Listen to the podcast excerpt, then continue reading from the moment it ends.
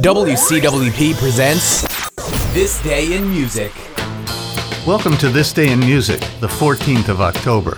How about we deal with the strange today?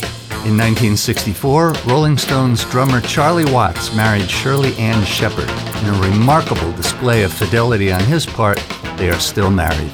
After fifteen weeks at number one in nineteen sixty-seven, the Beatles' Sergeant Pepper's Lonely Hearts Club Band is bumped out of the top spot by Bobby Gentry's Ode to Billy Joe.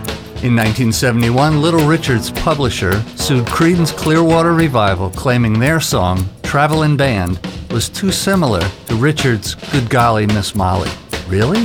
A settlement was eventually reached. More strangeness from the charts. In nineteen seventy-two, Michael Jackson's Ben, a song about a boy and his love for his pet rat, hits number one. And that's it for This Day in Music.